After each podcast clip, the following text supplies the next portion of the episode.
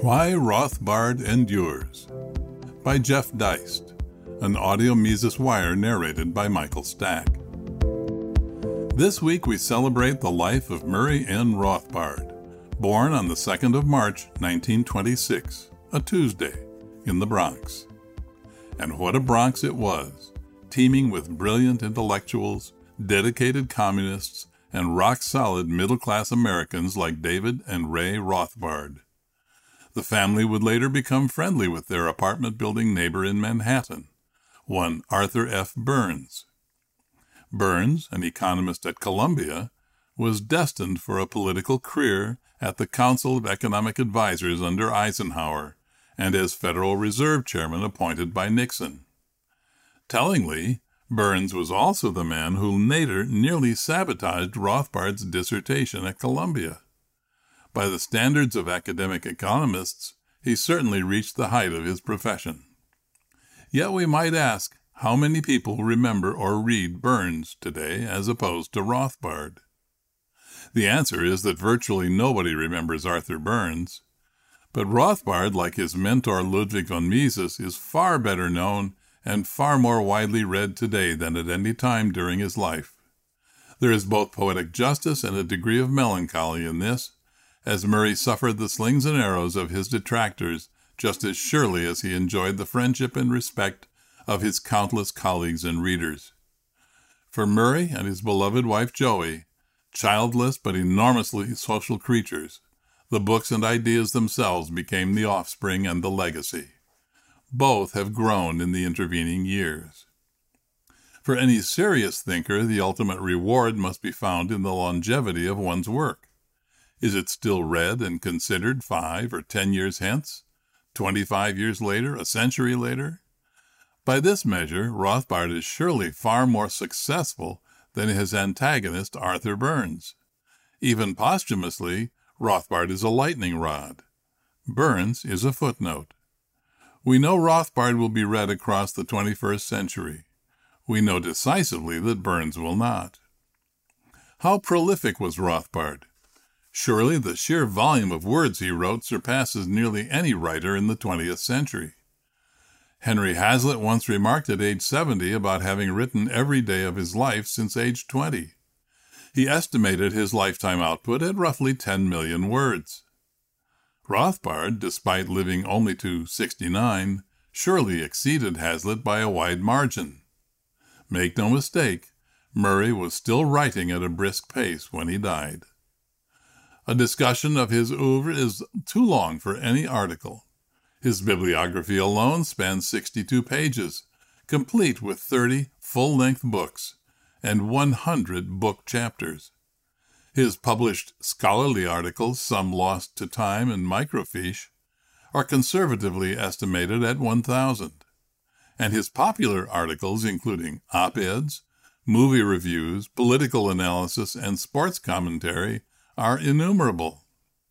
It's hard to imagine anyone today matching his staggering scholarly work across economics, history, philosophy, sociology, political theory, and law.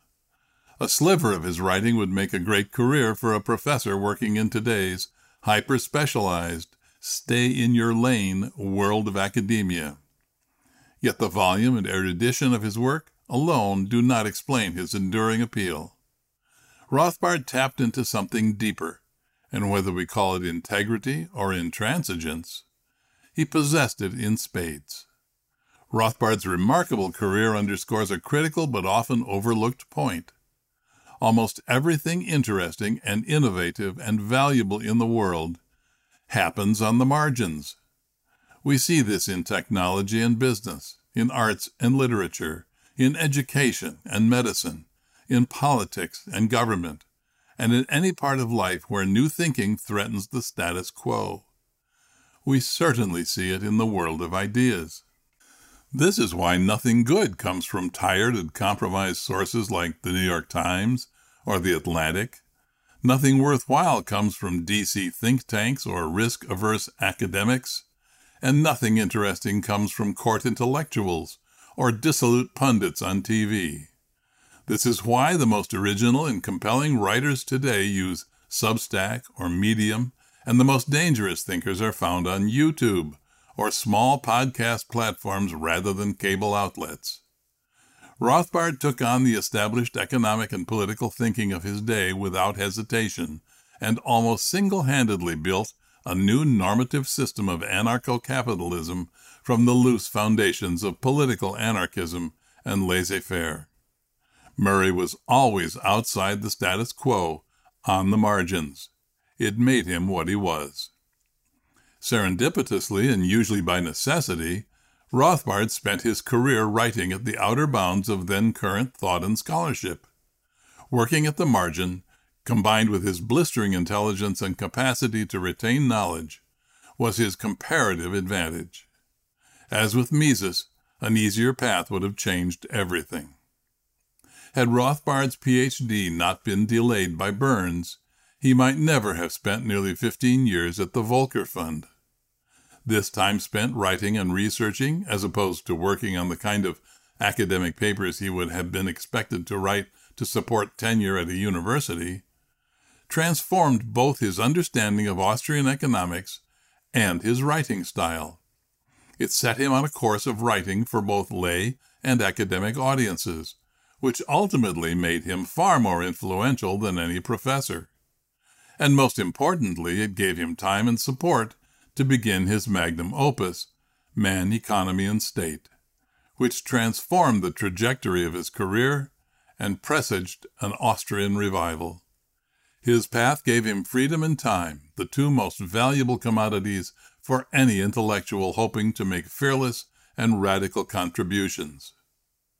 Professors seeking tenure, by contrast, tend to be timid creatures looking to add their small bit to the existing literature. They also tend to have mortgages. Had Rothbard sought a traditional academic position, as his Ivy League credentials and publications certainly warranted, who knows whether the full Rothbard would have emerged? Similarly, had he become comfortably ensconced at the Cato Institute, the politics and compromises of D.C. think tankdom would have created pressure to mute both his anarchism and his harsh denunciation of the U.S. empire. A comfortable Rothbard may never have produced Power and Market, where he made his full case for privatized defense. He may never have issued the blistering challenge to small government liberals found in Anatomy of the State. He might never have tackled the toughest issues, like self defense and proportional justice, in the Ethics of Liberty. Only his unbridled independence allowed him to argue comprehensively against the predatory state as harmful to liberty by its very existence. Will there be another Rothbard in our lifetimes in this dumbed down digital age of sound bites and dopamine hits and preening superficial intellectuals? We should hope so. Consider how Mises viewed the state of intellectual affairs in the mid 20th century evidenced by flashes of pessimism in his memoirs. Coming from pre war old Vienna, America in the 1960s must have seemed a cultural wasteland. Yet, that same decade, the age of Aquarius, produced Rothbard's aforementioned Man, Economy, and State, and breathed new life into Misesian thought. Just as Mises revived Menger and Böhm-Bawerk, Rothbard revived the essence of the Austrian school and gave it footing in North America. He found its pulse, and he rooted it once again in praxeology. Mises praised Rothbard's book, but he never imagined the renaissance his name and work would enjoy over the decades following his death, in a large part due to Rothbard's efforts. So we cannot afford the luxury of pessimism today, new voices and thinkers will continue to emerge, and another Rothbard may well be toddling around the Bronx today in diapers. But even if a hundred young Rothbardians are needed to fill his shoes, this should not deter us. Rothbard's work continues to gain purchase today not only because of his genius and insights, but because he focused so singularly on the ideas themselves rather than on the accoutrement of intellectual life. It's not only that he never sold out, but something more. It simply never occurred to him. For Murray, the work was the point. Rothbard endures. He endures because he never flinched from asking hard questions or giving hard answers. It is hard to imagine any thinker today matching the depth and breadth of this writing, his sweeping scholarly reach, or the sheer blinding intelligence that he brought to any intellectual venue. Instead of succumbing to the zeitgeist, he moved it. Ignore his critics and read Rothbard for yourself. You will find a happy warrior and a mind like a diamond. For more content like this, visit Mises.org.